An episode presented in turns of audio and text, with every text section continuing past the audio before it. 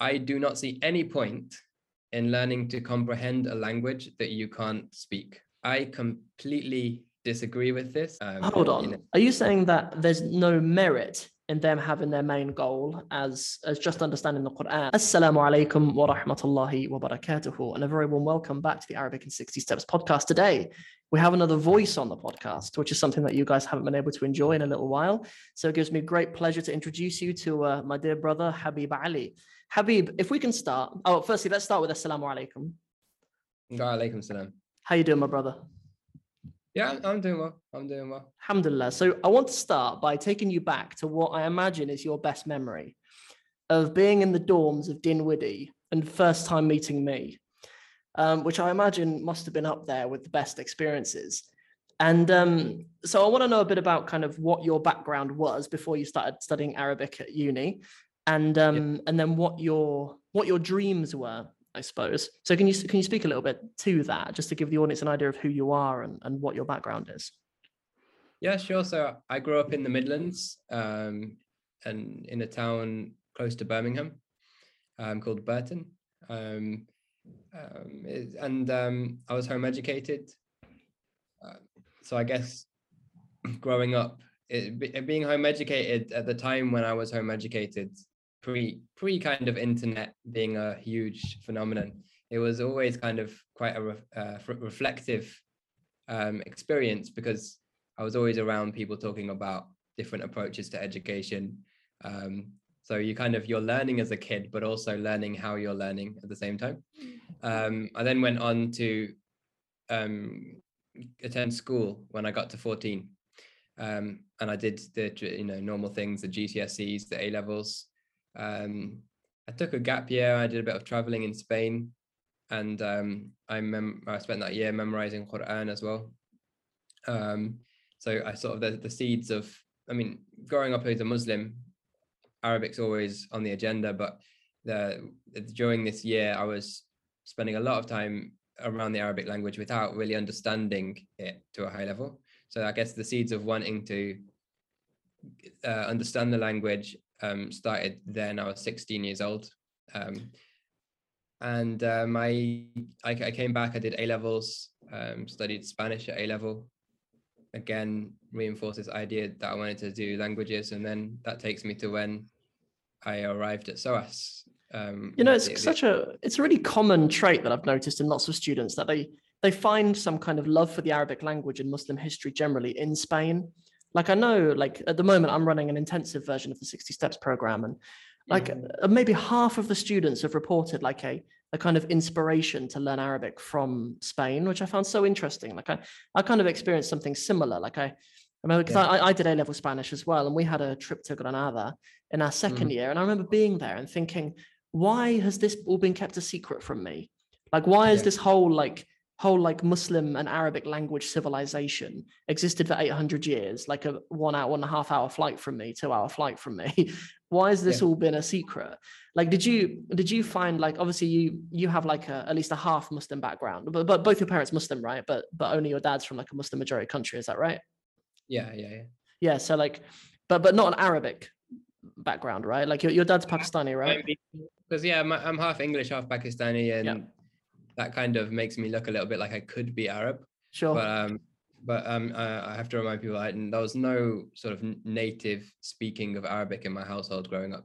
Got it. Um, yeah. I, so... mean, yeah, my my me coming into Arabic was was learning something new. Yeah. Yeah, sure, sure. So so what I was going to say is like a lot of people who sort of grow up in the West, they they find like a, a part of themselves in that like find, find like a in, seeing that like Arabic has been spoken in this part of Europe for like 800 years or whatever, they hmm. kind of find a, a belonging in it somehow, even if you don't have a Spanish background or whatever, like I don't, and if you don't have an Arabic speaking background, just because they're, I don't know, that you kind of had this entire like Arabic language speaking civilization, more, more or less, relatively speaking, on your doorstep. Like when, when we grow up in our education system and stuff, or I, I don't know if it was different with you being home educated. I don't know if your family kind of taught you a lot about Muslim history and stuff like that. But hmm. for most of us who kind of go to mainstream school, that's like most of us kind of grew up thinking that that Islam and the Arabs generally are like as as far away as like like China, like we, we kind of grew up with pretty much that impression. So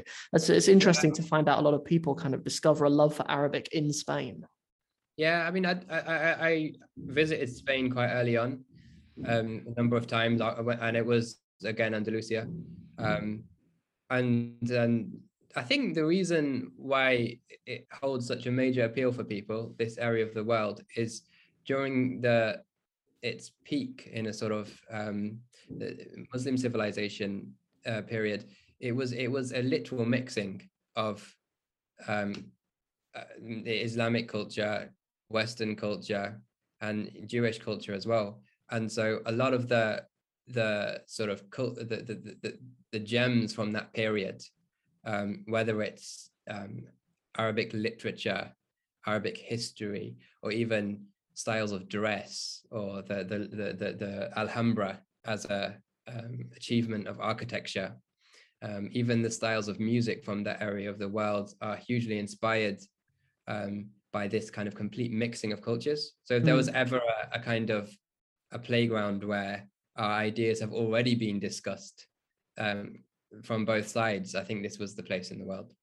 That's really interesting. You know, one, one of the students who's on my intensive program at the moment, he's a professor of Spanish literature um, in hmm. America. And so he's kind of turning his attention towards Arabic after reading a book called Cuando Fuimos Árabes, like when we mm. were Arabs. Like quite often it's like in the discourse that the Arabs came and then they sort of left, but it's it's more a mix than that, as you're saying. It's like the the the, the title of this book is making the argument that it's not that the Arabs popped up for for, for hundreds of years and then left. It's that we were them for a time and they were us for a time, if you know what I mean, which um which I think is really interesting. So so what was your like what was your exposure to the Arabic language there? Like when when I was in Granada, I remember sort of having an idea in my head that that Arabic would be kind of more and prevalent among speakers there. But I remember going to the khutbah and stuff there, and it was still delivered in Spanish and stuff. And um, there, there, there are there were Arabs when I was there, but maybe I I don't know. Maybe I, I was only there for like a week as well. Whereas yeah. you're talking about a much longer time. I spent I spent a year in Mallorca, um, which is part of the Balearic Islands. Um, it's generally known as a party island nowadays, but has a completely other, you know, different side to it. Um, it was it was one of the last places where the Muslims were, um, and so there are still relics of um, bits of castles and stuff in the mountains. Where um, and um, the main one of the main famous tourist attractions in Mallorca is a cathedral known as La Seu, um, which was converted from the mosque pre- previously during the Muslim times and um, I'm not sure how much of it survives as a mosque, but nowadays it's respected as an amazing example of um, Gothic architecture. Um, so it so there's this is huge. Um, now going to sort of more um, modern day look at it, it also has a big community of Moroccans on the island and also a Senegalese community. And so when I was when I was in Mallorca, I spent a lot of time with the Moroccan community and the Senegalese community um, and I studied with uh, a Moroccan teacher. Um, and so it was Arabic all the time, really. In fact, my, my teacher didn't speak Spanish very um, very okay. strongly. He and he didn't speak English at all either. And so I communicated him with him generally through like gestures. But he mm. was he speak to me in Arabic, but I didn't let didn't pick much up, I suppose. That's really um, interesting. I remember one one of kind of the most memorable memorable things about yourself, like when myself and some of my friends who are like for, for the people listening who don't know about the context of that, I, I was in my final year of my Arabic degree when Habib joined, um, came to London to study Arabic in his first year. So like I'd kind of been there and made friends and stuff like that. And I remember when we kind of met you, and you said that you'd done like a gap year in Mallorca, and you'd like been to madrasa there we obviously we had the idea that people don't go to mallorca to go to madrasa. So we thought that was a we thought that was like a euphemism for something else maybe maybe getting up to all sorts of that you're abroad. But no there are there is actually a legitimate muslim history and muslim presence there probably up in the mountains or whatever but but there, there actually is a legitimate um, community of people there at, actually at madrasa and memorizing the quran which is um which is pretty beautiful really. Yeah i mean also like it's a tourist island for a very specific time in the year and then when the tourists all leave it's a very kind of yeah, if anyone's ever sort of lived or been on an island there's a very specific it's very sparse there's not many people um, people go for one reason that generally speaking, uh, and then they go. And then the rest of the year, it's this uh, amazing community of people who essentially live quite simple lives, really, because the, the the, the only major industry there is the tourist industry. And outside of that there's a bit of farming. It's very it's, it can be quite quiet and serene and it's a great place to be to study quran because there isn't that distraction. You can't literally can't go anywhere without getting on a boat. Mm. um, so it's it's it was it's a fantastic place to, to be for a while. But yeah i mean i think that that led me really to this idea of wanting to get to grips with the arabic language where i had to go to soas um, in, why in did opinion. why was it so important to do that obviously like especially in the west like you can pretty much do degrees in anything really so what yes. why was it why was it so important to to commit to a degree in learning the arabic language um i was young and uh, I was, you know, I was a brainwashed like everyone else who does A levels into that idea that that, that that's just the next thing you do. Um, and you sort of, I, I, and, and I don't, I don't have a completely negative opinion of it. It's the way things turned out for me. But um, I thought, well, if I'm going to do a degree in anything, I might as well do it in something that I actually like will benefit me outside of the piece of paper. Um, and so for me, it was like killing two birds with one stone in the sense. It was like, this is a big life ambition I have. And also, all my friends and everything I've been leading up to seemed to be going to university. Um, yeah. If I look back, was that the best decision to have taken? Um, that's kind of a longer discussion, but like that's the decision I took. And then I was, um, and then obviously I was in this world of academic Arabic, which mm. is an interesting one to be part of. Yeah.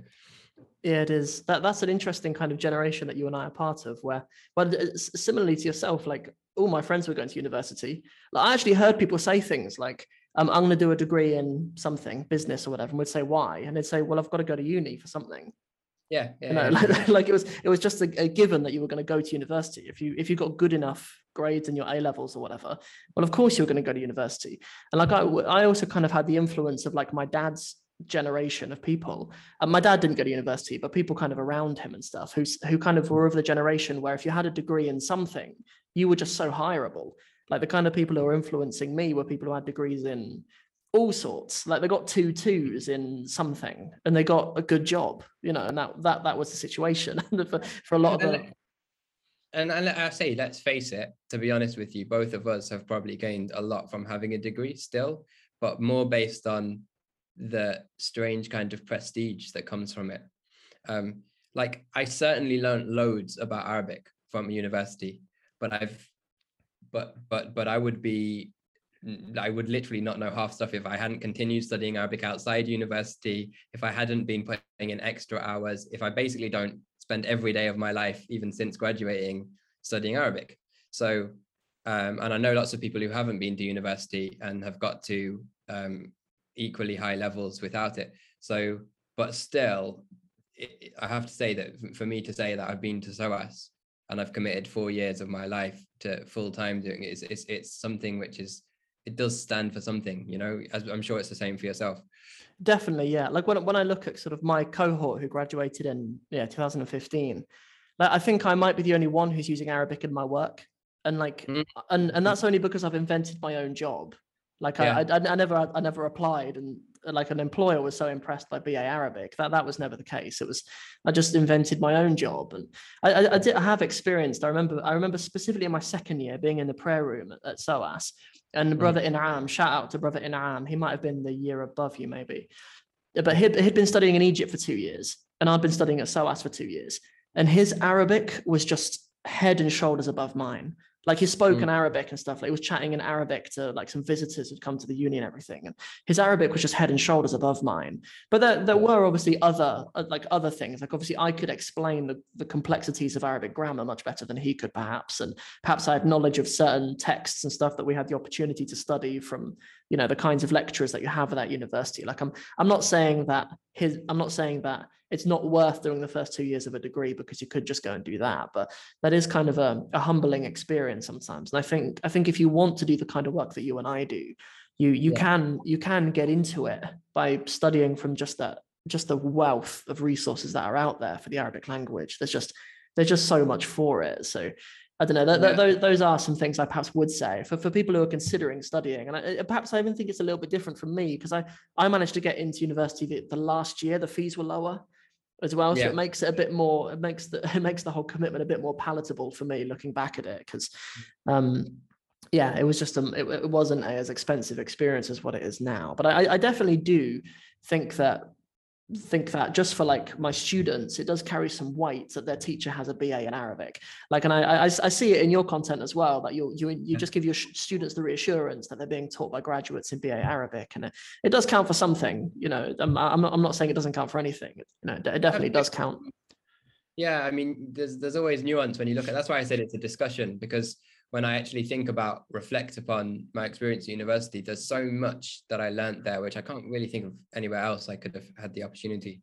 Uh, so many people I met and little questions which I got answered, which I realize that I know now, but you know, I but some people who haven't been in that environment don't wouldn't have come across. Right. Um, really like an a, a, close understanding of like what the mu'allaqat are, having studied pre-Islamic poetry, which you um and and sort of a, a self-awareness of where at an elite level Arabic learning has how it is developed in the West. Because really, and this is a big, there's a real big problem I have with the university system, and I think it's something that um, that you really understand now. And we were just touched on a bit as our, our generation, we went to university, and even now, it's seen as a common thing to do, not necessarily um, something only for hi- highly, um, you know, very rich people or extremely academic excellent people. Like a lot of people go. If you're relatively good with academia, you can, and you try really hard, you could probably get into a university to study um, a topic.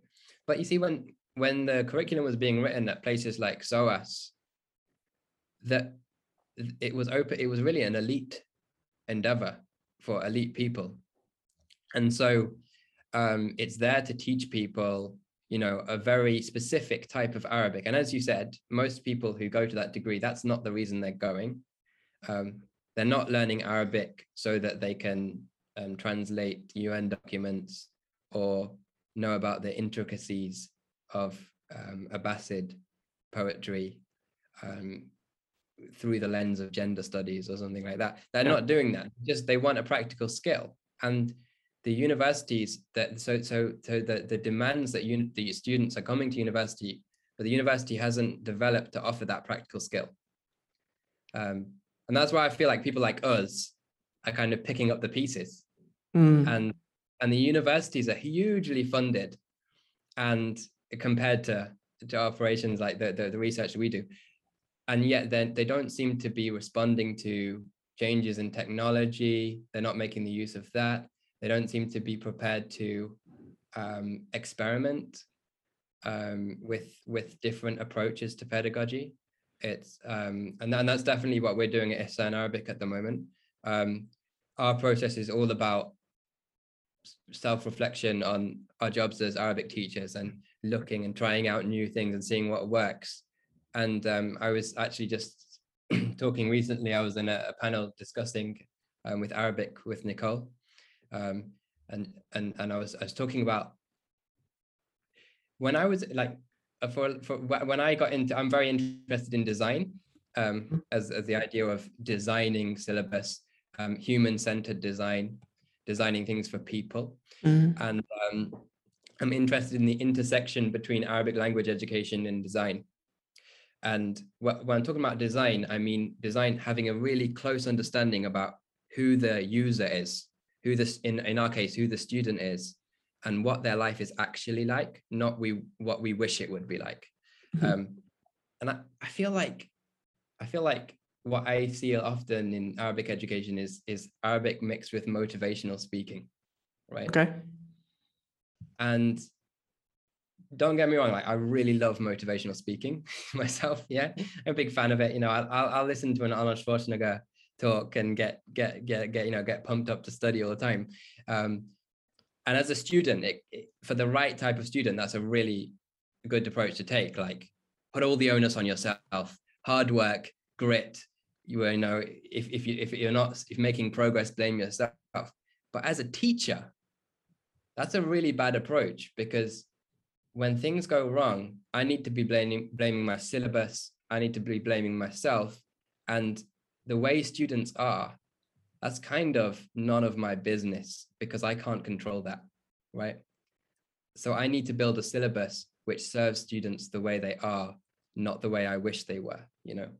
And and and and and so I feel like uh, the the way we create syllabuses has to take into account that certain times people get ill or certain times people have uh, lots of kids that they need to look after and they, they, their, their mind is going to go. We don't expect everyone to be um, in a, like you know in, in an institution with nothing else to do all day but study arabic. So building that in and working out how to build that in and not not and and i, I feel like sorry I'm, I'm going on for a long time. No no go ahead please I feel like um, education in a way is inherently conservative because it's so it's so hard to write learning resources, right?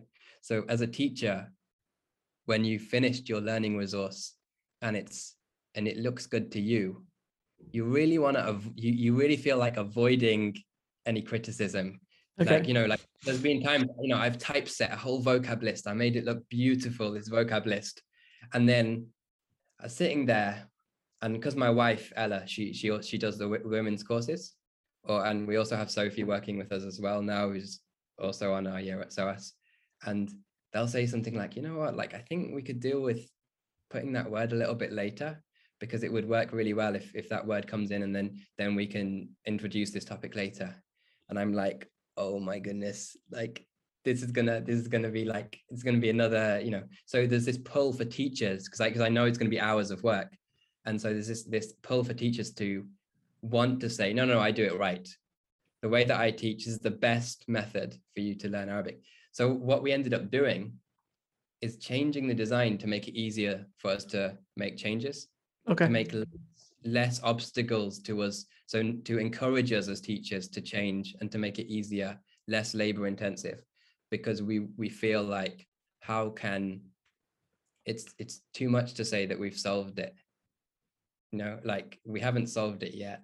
When we say ihsan arabic we mean we, we're aiming for ihsan arabic not we are ihsan arabic you know like that's that's where we want to be. Yeah. But of course of course we're it's, it's always a work in progress you know. So this this kind of process that you're opening up about about um firstly like an, an, emotional one which i absolutely resonate with. Like i've probably i don't know i don't know how many resources i've put out there in terms of like videos and stuff but like like i've, I've got better at it but criticism and even just, sometimes it's not actually criticism sometimes it's just a point or sometimes it's just a bit of advice or something. That stuff can just hurt because because you just put time in, in, in, it and it's front of a lot of people. And when you're on yeah. platforms like this like you you feel a um, a need to maintain a certain level of like reputation for yourself as well. And i think but perhaps yeah. in uh, perhaps in perhaps I'm not alone in that. I've even I've even been in situations where I've hesitated to um, to look for teachers for myself or hesitated to even use Arabic and stuff sometimes. But for the fear that people will say, like anta mudarris, like you're a teacher and you're making mistakes, or like you're a teacher and you need you, there are these things that people advise you on and stuff, which is just a madness. Like it's so backwards, isn't it? Like that's that's such a backwards way of of looking at your position. But like this process that, that we're talking about, do you think that um, do you think that our, our lecturers at university scrutinize themselves in such a manner? Um, no, no, is the no no is the answer. no is the answer. I don't think they did. I don't. No. Yeah, I, am I'm, I'm very careful always to make absolutes, but I feel like there sure. can be an absolute here. I just don't think it's happening.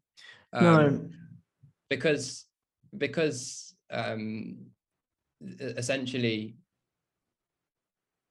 I've been through it and I don't know what's happening now. Like it's it's it's it it could have changed in the last five years or so, but when I was there, and the, and from what I've heard from other people, I feel like I feel like the community of Arabic teachers online on Instagram um, has has had this amazing thing where we've been able to communicate and and, and be inspired by each other's work. Uh, that we've made leaps and bounds in the last like even like three years um, we, we we've managed to you know like even the, the one of the things that the Ihsan Arabic syllabus um, blends really is is is the the approach we did at SOAS, which I would call an Orientalist approach. So what, what I mean by that is that the grammar is explained in the English language with English grammatical terminology. Yeah. And we can go into the the the the you know pros and cons of that, um, of course. But then when we went to Palestine, and we both we both uh, were, were lucky enough to go to Nablus and study at Najah, um, we learned it with the Arab tradition.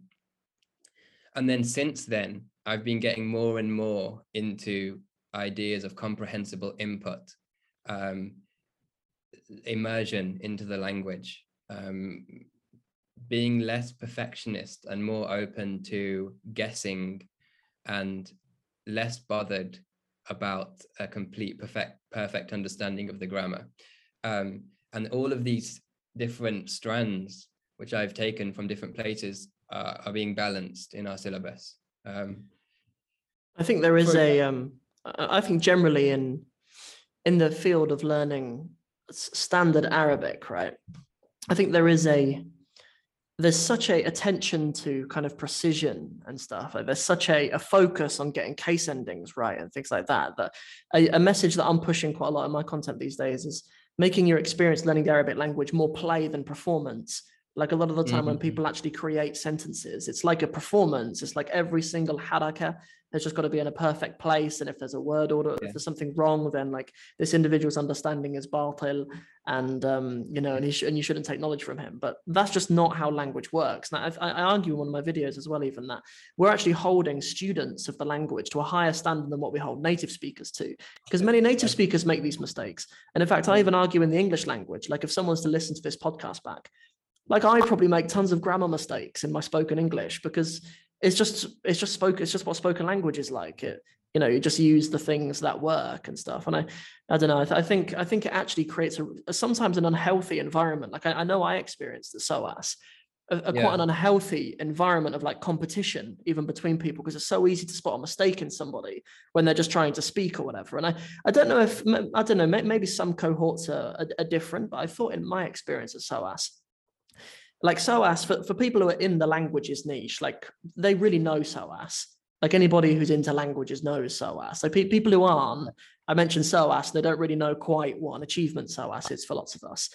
And like in yeah. the room of students who are studying BA Arabic or Arabic and whatever, that is mm. like that's a room of some of the most com- who, a, a, room of people who are all of the best at languages from the school they come from.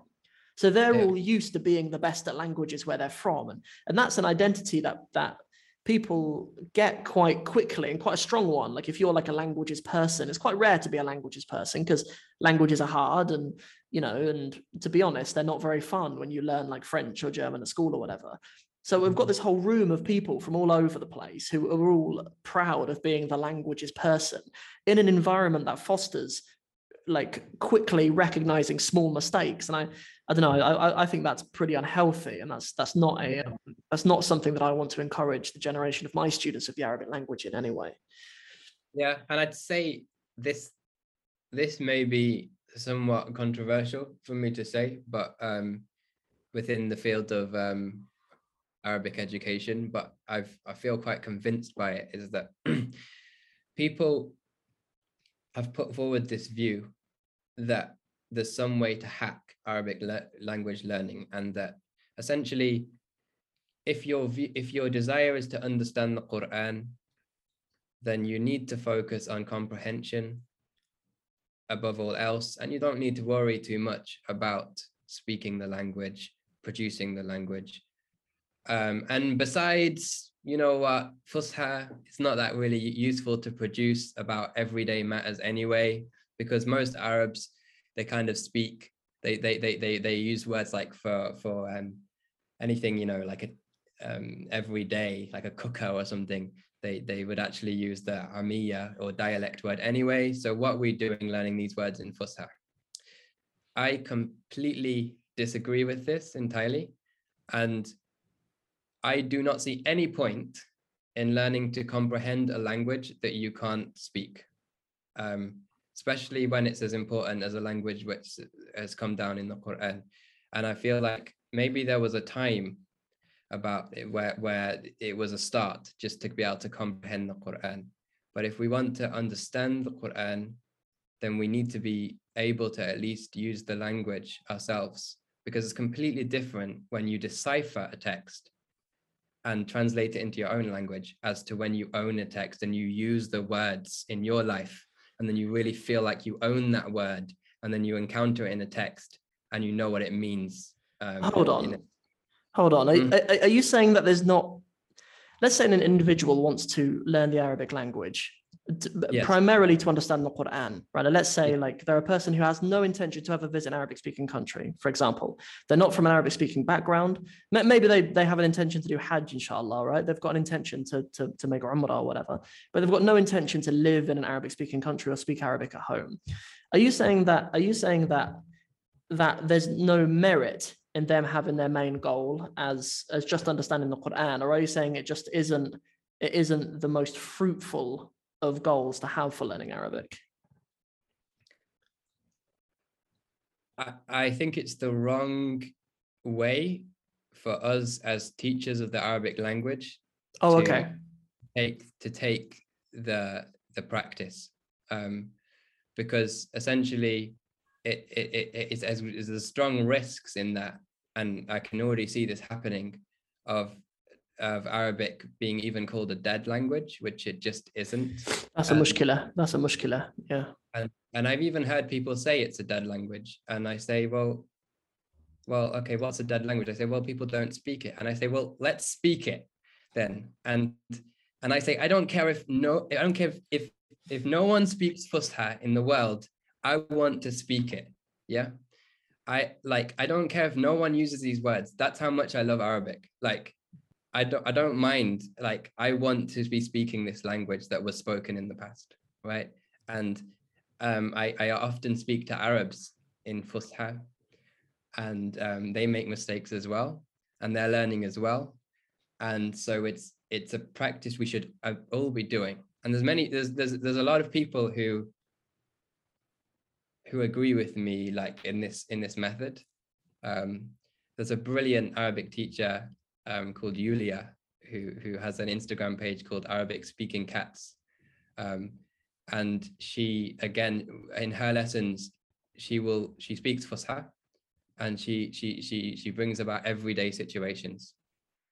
So they're speaking Fusha, but they're literally speaking and not just like touching on it, you know, just like okay, let's do this thing about like catching a taxi in Fusha or something. No, it's like let's speak about time management let's learn the word for procrastination let's let's learn you know um, let's learn the words for uh, surfing the internet and, and and and have a long conversation in Fusha. And to me, this is this is this is where it's at mm. um, in, in Arabic education. Mm. I, I, don't I know it's I know not everyone's doing I don't expect and I'm not saying that there isn't merits in other people in, in the other ways of doing this and it's obviously a huge thing to ask us Arabic teachers to offer because we're in the very early days of this even happening. Mm-hmm. Uh, but I feel like it's some it's a goal that we could, you know, work together to to achieve and to facilitate. You know what I mean? I certainly think in the in the teaching of other languages, the the um the the tradition and the culture of teaching a language as a complete skill which you speak and you live is much more alive in other languages than, than it is in, in Arabic a lot of the time. And I, I, I actually, I actually spoke to, um, I actually spoke to Mohammed Hijab about this when I was last um, at the IERA offices because he he wanted to start like an Arabic program and he was talking to me about it, and he was yeah. saying like like why don't why don't more people teach Arabic the way that like people teach English. Do you know what I mean? Like people who do like the CELTA program and stuff, they teach English as a foreign language. And I was saying, well, what about people who really don't have any intention to speak Arabic? You know and yeah. he was saying well even in that case like even in that case because he actually used the word that i really like. He said language is the language is so entangled. Like what things that you say you you write and things that you write you say. And and it's um it's a it's it's it's in some senses a, a disservice to the arabic language to not see it in, in, in the way that you're saying. Like it makes it makes a lot of sense when you say it from the teacher's perspective this is what we should this is what we should look to to present for our students. But i'm as i've kind of I don't know. I'm I, am i am a little bit not not not entirely, but I'm a little bit in the business head of, of it in some places because it. I don't know. Like uh, so sometimes an Arabic teacher like myself who who who doesn't have like a, a, company it's really just like me doing everything like i'm i'm arabic teacher but i'm also like strategist for how how we pay the bills and all that sort of stuff as well and i yeah. find it's it's a real challenge for arabic teachers to try to try to change the way that students um, look, look at it. And i'm not saying you sh- shouldn't and you shouldn't educate on like on on the fruits of learning arabic in a more complete way like this but but often yeah. often it, it works best for, from the market standpoint to have students come to you and say i want this and we say okay. You know like that's that, that that's often the case but but not optimal. I'm not saying it's optimal but yeah, but it's, it's yeah. an ex, it's an explanation for why there are solutions out there that have simply fed the market. People have said i want to understand i want to understand the quran and the arabic teachers said well i'll help you understand the quran then yeah but what i'm, what I'm saying is two, two things that I, I i've got two points that to respond to that i say firstly the reason why I'm so passionate about this, and you know, uh, in is is because it's to me it's a matter of of taste, tasting the language. Mm-hmm. Like there's a complete difference to if I was to explain to you what it's like to fall in love versus falling in love, right? And I think there's a big risk if learning the language ignores speaking that people know about the language but they don't actually know the language. There's nothing mm-hmm. spontaneous about the way they speech. So how could there be anything spontaneous about how they understand the Quran? Um, you know, uh, that that that that if they they know how they know about it, like it's like you could explain when you fall in love, you get butterflies in your stomach. This is what happens. And I'm like, okay, now I've got a, okay, okay, fall in love, butterflies in stomachs. Let me imagine butterflies in my stomach, right? Whereas when you fall in love, it just happens. There's something subconscious. And if you read the works of um, people who put forward this idea about comprehensible input, that's the whole idea is that if you la- if language is absorbed subconsciously, then there's more spontaneity in your ability to use it. It's and and I feel there's more spontaneity spontaneity in your ability to experience it. Um, that's one thing. The second point that I was going to make which is to address what you're saying about the um, people coming to you yeah. and want. Um, I don't mean I don't I don't mean me specifically. By the way, I mean like to, to any teacher.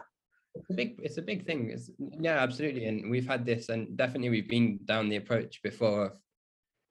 Um, I used to place a lot more emphasis on, but this was when I was in earlier days as a teacher because I was I was I didn't have a huge amount of experience, so I used to ask a lot of questions of my students, and I still do, and I still feel like asking the students what they want and shaping the course around the students' needs is really really important. Um, but also, eventually speaking, there's a difference between understanding the needs and then just also just responding to what people say. Like sometimes pe- people will say they, they, like it's like if I went to a doctor and I had a an, an illness and I say I, I, have a I have a broken foot now don't I so I can say I, I, say I recently uh, uh, fractured my my foot so I'm so if I said to the doctor I've got a fractured foot and the way that I want to heal it is I want to walk on it. And he'd say he'd say okay thanks for telling me what the problem is. First let me make sure that that's the problem by doing an x-ray. And secondly from my expertise if you want to get from a to b you don't walk on it for a period of time. Like you have to have a rest period for at least the first week. Um and so and you know i feel like we don't feel like we have the expertise in the arabic language because it's such a ripe area for research. But um, and and so i'm perfectly willing to say these are things that I, I truly believe after my experience of having taught hundreds and hundreds of small groups of students um, and i feel like that's a major part of what i do is like actually teaching the students and responding to what they say. And then like being like oh i should have done that like like one of the things with this comprehensible input i feel like grammar explanations should not be a recipe but should be a confirmation of things that students have already inferred because oftentimes if I say to students, um, um, al-waladu and then I say, okay, first, before anything, this is a ism. It's a noun. It fits into a category of words which are people, places, and things. And it's also definite. It's got al at the beginning of it. And if you have al, you should only have one dhamma. And that's that's considered to be the mubtada of the sentence. And the second part is the khabar. Hang on, what was that word? Mubtada or khabar? Mubtada or khabar? And they're like, whoa, whoa.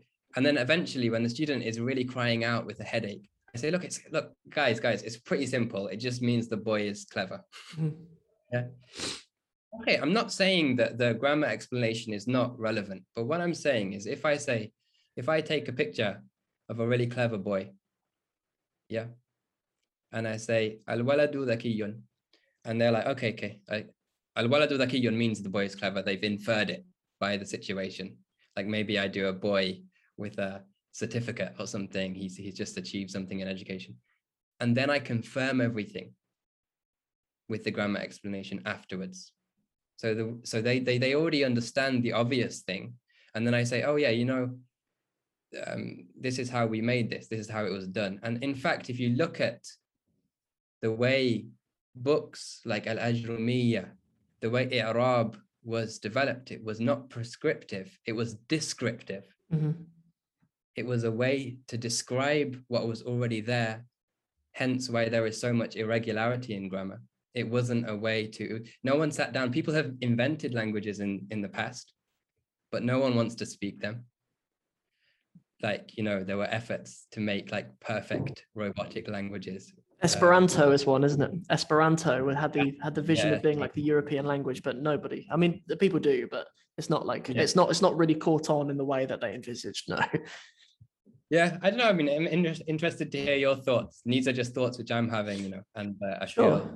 Well, um, yeah. I don't know. When, when you say that, an example of when I experienced that is in the Arabic in 60 Steps program, when students come across the lesson on broken plurals, because the thing about a kind of a step by step linear program like what I deliver is that uh, the actual usage of Arabic really doesn't care about what you did in step one and step two. Like any sentence will have grammar from step 10 and step four and you know step whatever right yeah, but something yeah. i experienced something i experienced with broken plurals is by the time we get to broken plurals students have seen lots of them already right and and it's it's descriptive of something that they've already seen. They've already seen the plural of walad being awlad. They've already seen the plural of qamar being akmar and they've already seen like a consistent pattern in it a few times.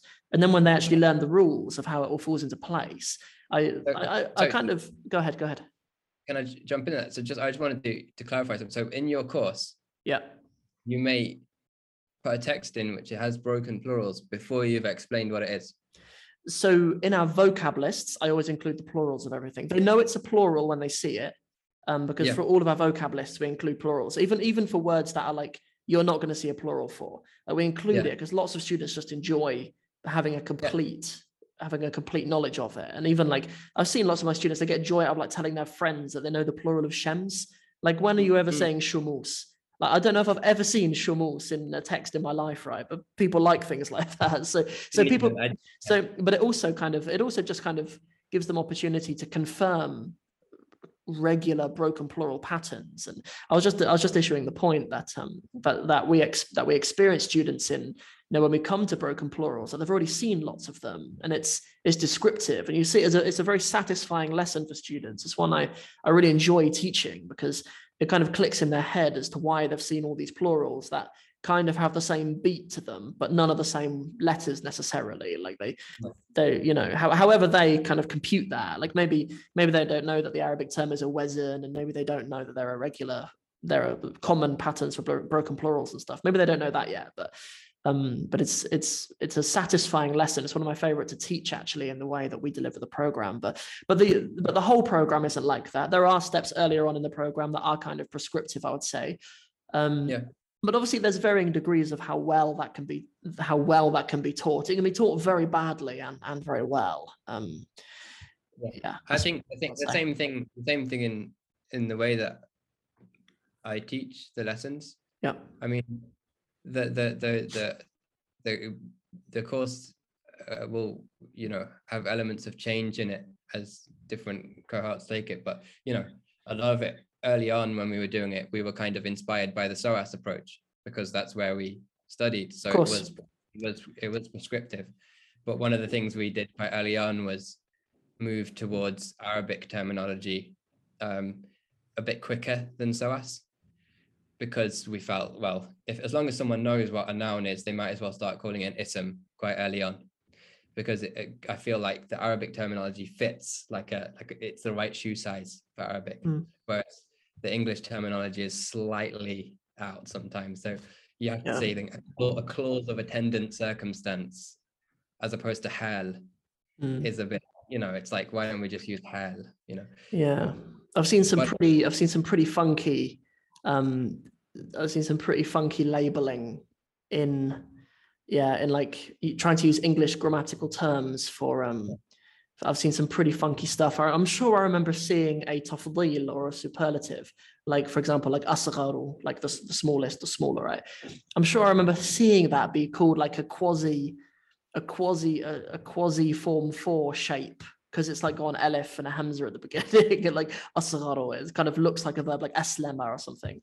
Like uh, it's so like it's so bizarre. It's even even like like people who come from like a classical Arabic background learning the Arabic language. When I when we say things like form five and form seven and stuff, it's kind of funny. Even when I talk to like my mm-hmm. Arabic teachers and stuff about form seven or form two as even those terms aren't really very helpful although although I, I do use them actually like because i because i list the forms, if you know what I mean. So we, we have we use some way in English to ref, refer have like a, but it's only really for reference. It's not that it's not that I really yeah. care that people know that darra says a form two verb. I don't, I don't really care about that.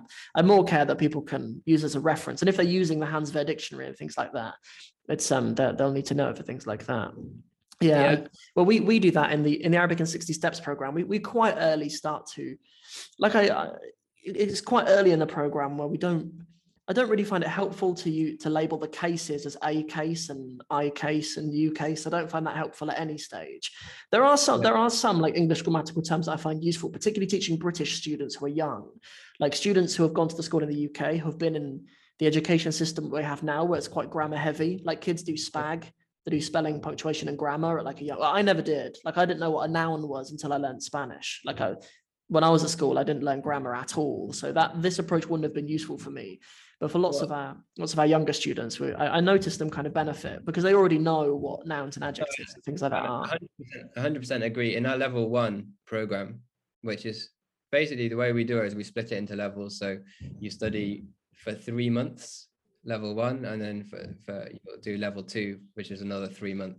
Yeah. And then you just um, in our level one program, we in, we don't have any Arabic terminology at all. Everything is English terminology.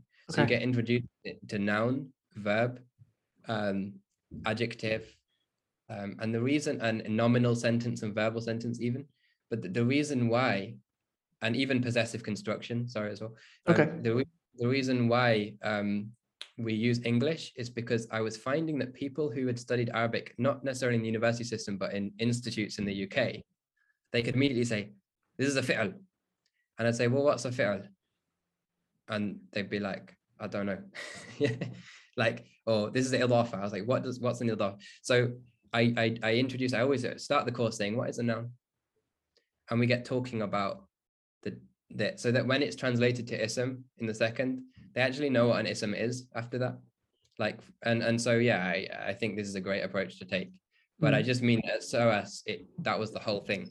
Oh yeah, yeah. Whereas we I we only did a little bit in the fourth year where it went into I'rab, but but we we go quite early into looking at uh, Mawsuf Sifa, for example. Mm. I think I think there's um there are maybe some important distinctions to make between like what what their audience and well I mean students is like at university obviously they're dealing with people who are who are in theory highly motivated not necessarily Muslims assumption is they're complete beginners in the Arabic language and they're full time committed whereas like I know I know for my students it's a it's a very different it's a very different um, you know audience that we're that we're serving or community that we're serving because they're usually people who they've got all sorts of stuff going on. Yeah. Some of them run companies some of them have got young families some of them you know some some of them have got busy jobs some of them are at universities some of them whatever right whatever their situation. And then you know their their commitment tends to tends to come in ebb and flows and stuff as well. And I don't know, and, and they're not, and most of them are Muslims in my case. Um, surprisingly high percentage of non-Muslims, actually, maybe 25% of my my students are non-Muslims. Um, yeah. I don't know if they resonate with the white fellow or something. I really have no idea, but but but we have some some in fact some of our best students are actually non-Muslims. Um, yeah, some of like of our graduates, I'd say 25% of our intake are, are non-Muslims, but of our graduates, maybe 40% of our graduates are non-Muslims, which is which is kind of interesting, really. But I don't know. I, th- I think like in the actual delivery of our programs, it's things like you were saying earlier, like really being sensitive to what are their lives actually like you know yeah. and then and obviously tying that into what what, what we're saying so to bring it back to the, the point i was making is in terms of the, the language that we use to deliver our programs as well obviously needs to be sensitive to that too because if if if we're dealing with people who um you know muslims who have been to madrasa since they were five. Like it's the reason the arabic in 60 steps program doesn't need to begin with alif ba we, we just don't need to do the script to be honest. Like but so yeah, SOAS does you know. Yeah that's the thing. And also like we, we we've recently we, we really focus on a, a, a particular type of student now. Uh, when again when i was starting i used to teach many different types. Um, but the way it works now is it, people come to us who know the alphabet already um, and then they'll study from that point from not knowing any arabic language but they can read the sounds and then they'll go to the point where they can read texts. And then we met we we offer text lessons. Like i, I do a class on a particular arabic text um, and again it's all all in three months uh, so uh, sort of sections. But again like i feel like the sounds and the, the, the of the al- alphabet that's a, that's something which it's probably best if they learn that from a specialist as well. Um, and and and and, and that, that's so i think it's really important for us to know exactly what we're good at doing. Yeah, absolutely. Yeah, absolutely. Yeah, my like my I think my my kind of community is um or, or, certainly students who join the program. Like the, the, the community generally who listen to the podcast and who watch the youtube channel and stuff it's just it's open to absolutely anybody. Like if anybody who has any kind of desire to learn arabic in any capacity if they find some some you know something beneficial from my youtube channel ahlan wa sahlan like you know whatever yeah. yeah. But um but like on on the program like what i what i try to really specialize in is is like um standard arabic for english speaking adult muslims in the west. That's really kind of the that's that's kind of the avenue that it's it's ended up going down. Have you have you experienced that that the same with ihsan yeah i, I feel like we we have um we're, we're kind of lucky in, in the way that we have um diff, like uh, obviously my wife teaches certain lessons and sophie teaches certain lessons.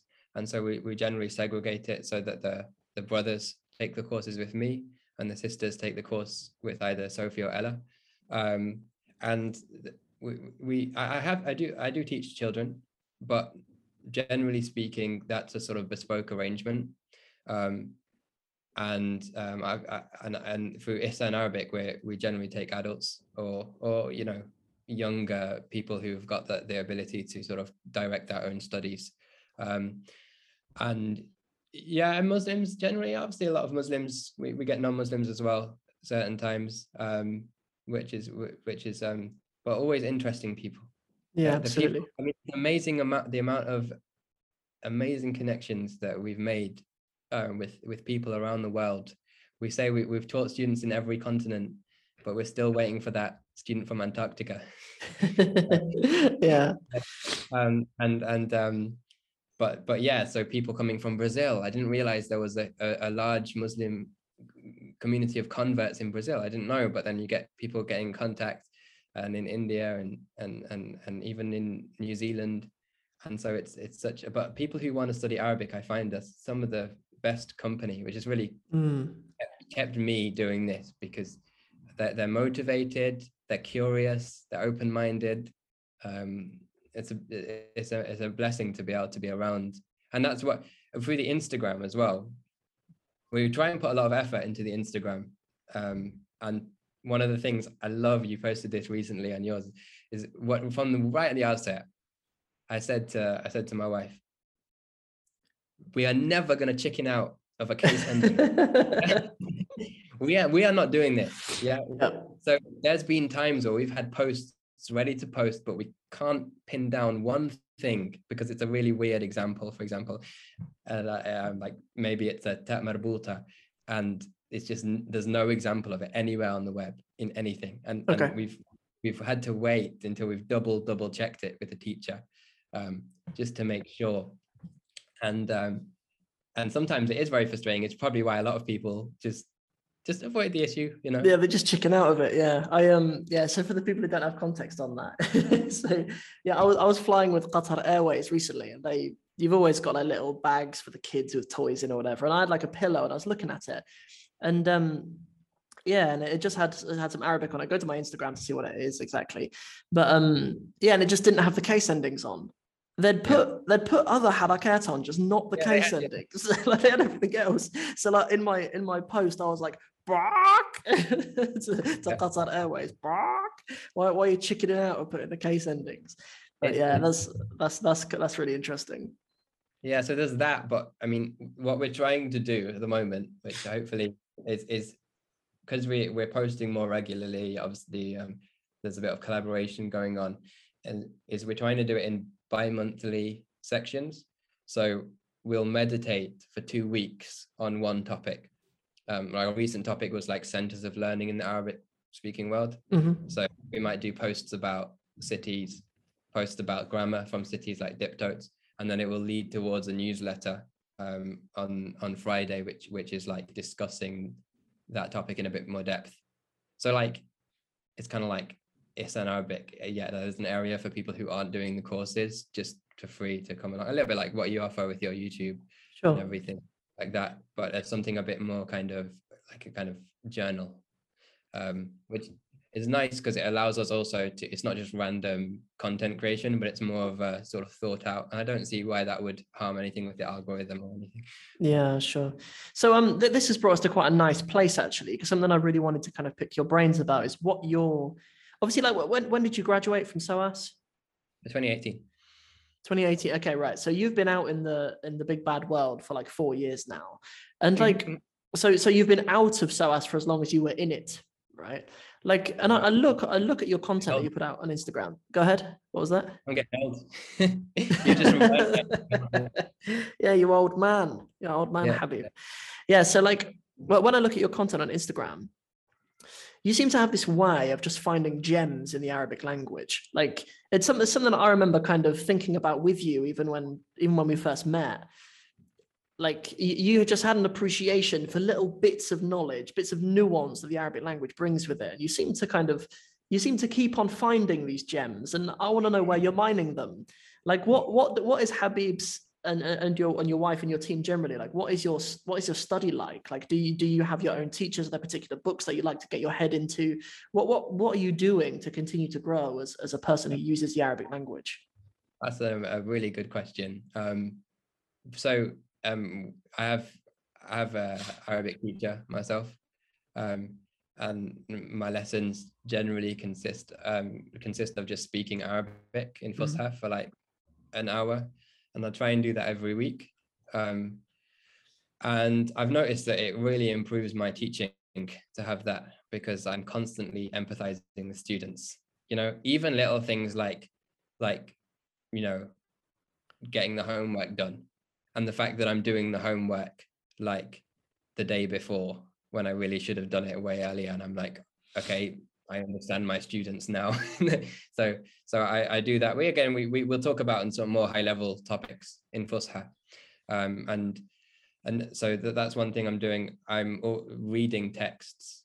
Um, so I'm I'm I'm always like looking for text of a level that I can understand like 70% mm.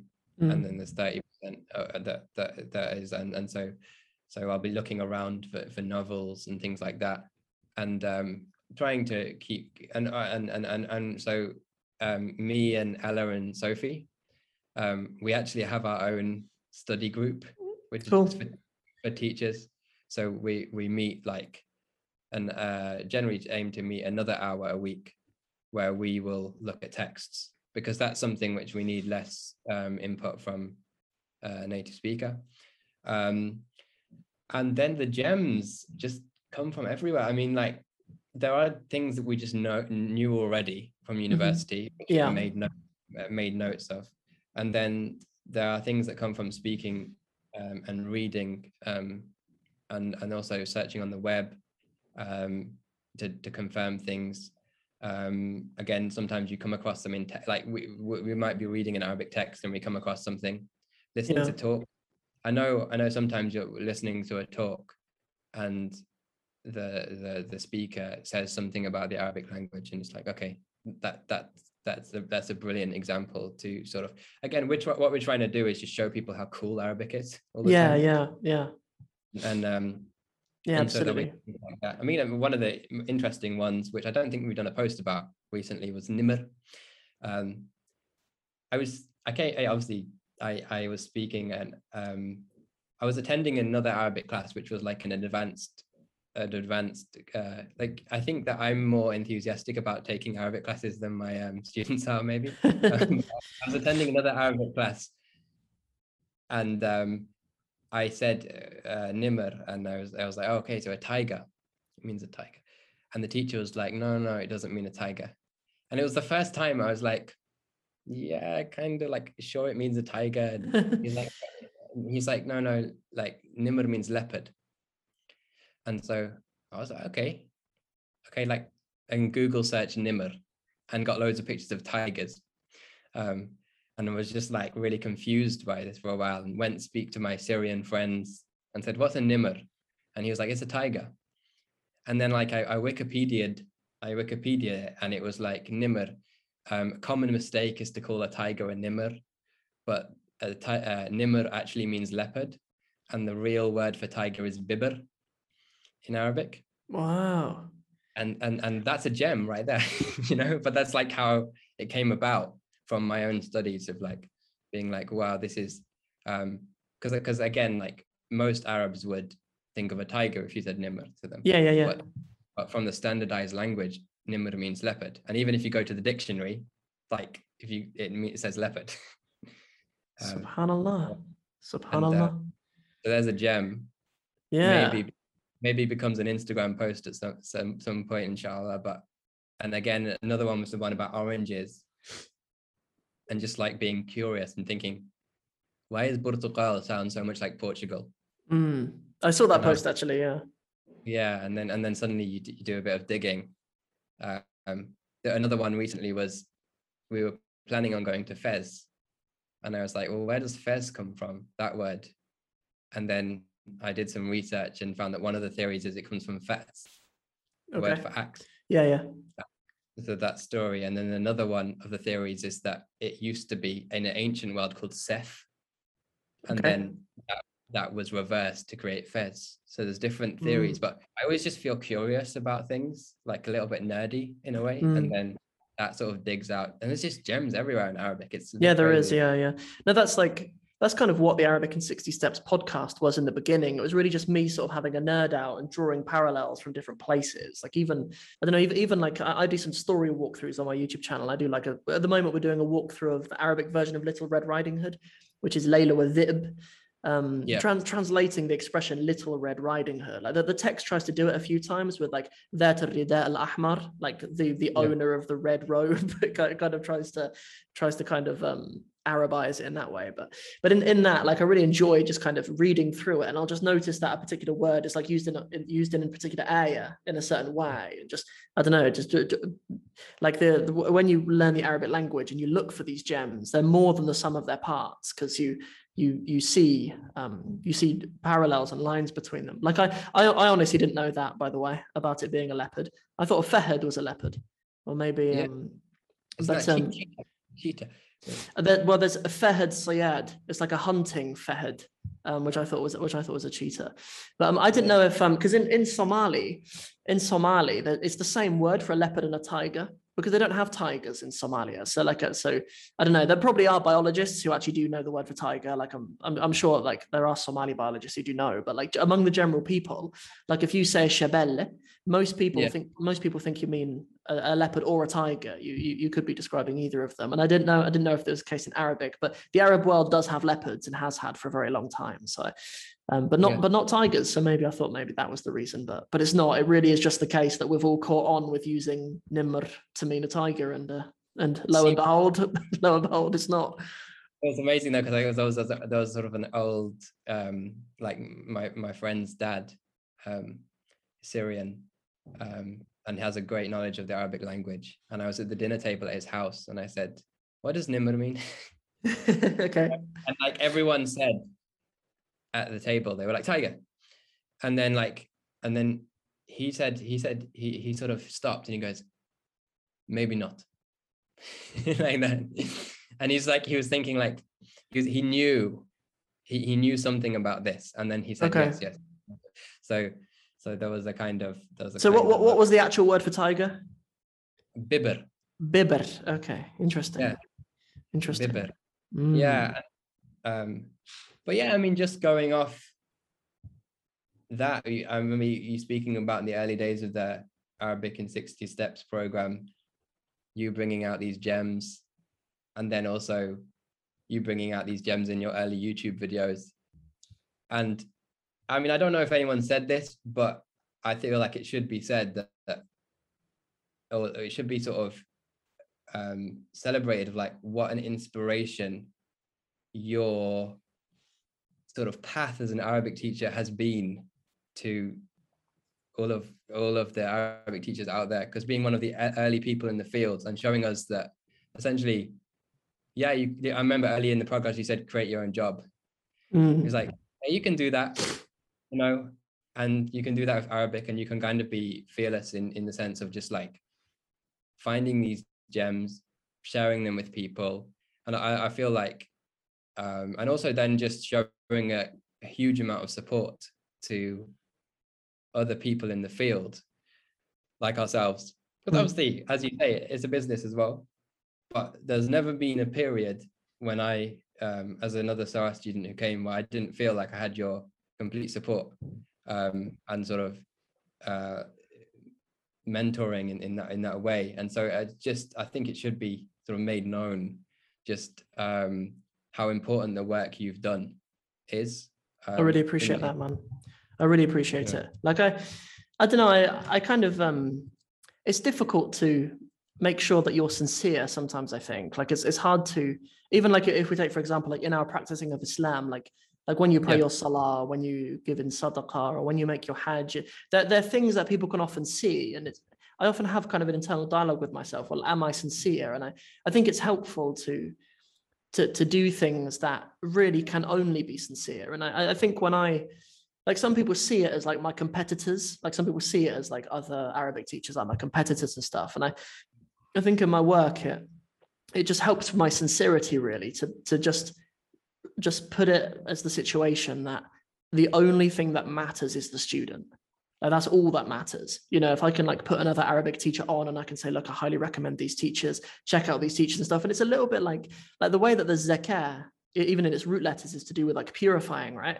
Like like how the zakah sort of purifies our wealth when you give. Like when I give some of my attention to another Arabic teacher, it sort of purifies the attention I get for my work, Yeah. if you know what I mean. It's it's kind of purifying in a way. Like and, and it comes from a confidence and a, a maturity in that, like the the community that are sort of around like anything that I, I put out there, they um if if they're if they're around my work for the right reasons, then they'll stick around. And Yeah, abs- Uh, absolutely. And I feel I feel like um I feel like what we're doing together as a group of Arabic teachers, um, there's there are more Arabic teachers online which we we're in regular contact with, um, speaking about things and and and it's it that is that is the most special thing we have. Um, and that's been the most special thing about this journey doing it online because it's just allowed us to very fast track a kind of way of hopefully spreading the Arabic language. And there's just to riff on that, on that, that point you were talking about. There's this uh, quite cool story by uh, Seth Godin, um, um, where he he says that one time I was um, I was I was in a new town, uh, driving into an unfamiliar town, and I stopped off outside um, a card shop, and I went into the card shop, um, like you know, like greeting cards and things like that. And he, he said, "Oh, is there is, is there a?" And he, I said, I asked the man behind the counter. He's like, "Is there a flower shop nearby?" I I, I want to buy some flowers. And the guy behind the counter said, no, no, there's nothing here. There's nothing, there's no flower shop in this town. And he he gets back in his car and he drives down the road and there's a flower shop. And and he he starts thinking in his head, he's like, you know, that guy's probably not making much money in his card shop. He's probably feeling down and you know, it's probably been a hard day, whatever. But if he would have told me there was a flower shop down the road, I would have bought a card to go, to go with it. Mm. Right? Yeah, yeah. And and um and I feel like that's the, that's the most amazing thing is that essentially I would love it if everyone was studying Arabic. Um and and so by communicating and and, and making our practice better as as a whole, it's it, you know it, it's it, it's an amazing thing to be able to do. Absolutely to, yeah. to, to, everybody wins. Everybody wins yeah, for sure. everybody wins. Students most most stuff i mean the, the, the main people that have benefited i think from what you do is your students you know i hope so um, yeah and and and um and um but but yeah no it's been a it's an inspiration to see that you're you, you've done it again in the early days mm. and you're continuing to do it and continuing to benefit people immensely. Uh, myself being being a testament to that, you know. There's one last thing that I think, um, one last point that I would make about because obviously I, I, like you, I saw you kind of start Ihsan fairly soon after graduating from SOAS, and I, I started creating content sort of fairly soon after finishing yeah. SOAS as well and some of the, an advice that I'll give to any other Arabic teachers out there, and also an advice for myself and for you as well, is that the best time to share a gem is when it's just been discovered. And I kind of wish that when I was at university, I shared more of those things. Like when I was in Palestine, if I'd had kind of the skills of great content and stuff that I have now when I was in Palestine and the confidence to do it as well. Like there, there were times when I came across something and I thought, man, this would be such a cool YouTube video. Like this little yeah. bit of Palestinian poetry or something, or like, or like sometimes I could be in like the and like the market in Palestine, and like one of my friend, one of my friends and I would go through into like a little courtyard and climb up on top of a roof or something. And I just thought, like, if we were to make a little video here about something in the Palestinian dialect or something, like there's there's so many moments where like you can choose to document an experience of learning something, which is which is so much more powerful than like getting into the studio and making it so refined and everything like that. Like I, I would encourage, I'd encourage anybody actually creating content out there for the for the enrichment of the students to to to share the gems as soon as you discover them, because that's that's when they're kind of that's just when they're best. So that's kind of that's just something I'd say. It's also a great way of taking notes. Mm. Like Instagram account is a way better note collection than what I had at university. Right. Okay. I can look back at it and be like, oh yeah, I just want to know. For example, we we put out a post recently which was like textbook vocabulary, and we just went through the textbooks and you know all the Arabic commands, mm. like you know translate this sentence or find the synonyms for this that you get in in uh, in books like Bayna Yadayk and things like that. To um, but you don't always know exactly what it's saying so we just translated all of these like in a post. And it's like, I'll probably, that's useful for me to have mm. as well, to go back and, and, and check that. Um, Absolutely. But yeah, I, I, I mean, we've always just like trying to create things that are value. I think, I think that the, the major step which is ahead of us as Arabic teachers, people like me and you, which has not maybe been touched upon much, but the, the, in the future is to make connections with native speakers who are teaching the language, because we both have important things to offer. Like I feel like I can I can teach things in a way that many native speakers would struggle with, but I feel like a missing piece of the puzzle is uh, is working with with with native speakers of the language as well. Um, that might be where things start to get interesting mm. with uh, I completely agree. Actually, I would. I've been thinking of ways to sort of bring my Arabic teacher, and he's he's a yeah. Syrian. He lives in Sudan actually, but he's he's a Syrian, and he is um, he's just very personable. Like he's, um, I just like people like that. I like people who are just kind of pleasant and jolly and really agreeable. And he's, I think he would, I think he would content very well. So I'd I'd love to do something with him, inshallah. And at the end of the day, like people are native speakers or they're not like at the end of the day do, do you know what i mean? Like like yeah, you, and you can't you can't really replace that like somebody who's a native arabic speaker. It's just it's just it's all at their fingertips just like english is to us. It's something as, as you say like such a rich resource. And if we could weave that into the way that people like yourself and and myself can can sometimes deliver concepts in the Arabic language to people that maybe with, with a nuance that perhaps a native speaker wouldn't. If we can marry those two things, and that's that's an interesting step forward. Um, I'll wrap it up for you, inshallah. I know I've gone over the time that I promised by like loads, but I just wanted you for this time, and we're, we're into some good stuff. So, like, what I'd really like to do just to round things off is I'd really like you just to tell my audience where they can find you, what your best platform is, what programs you've got running at the moment, if any, um, and just the best way to get hold of you, and then then we'll let you go. Brilliant. So um, um, we we always every three months um, releasing um, new courses. Generally, these are level one courses that we advertise, but um, there are level two courses running generally as the level one students progress. So if you're a beginner to Arabic and you would like to get to grips with the language, then you can register interest on our website, or sometimes we're directly um, advertising a course and you can just enroll straight on.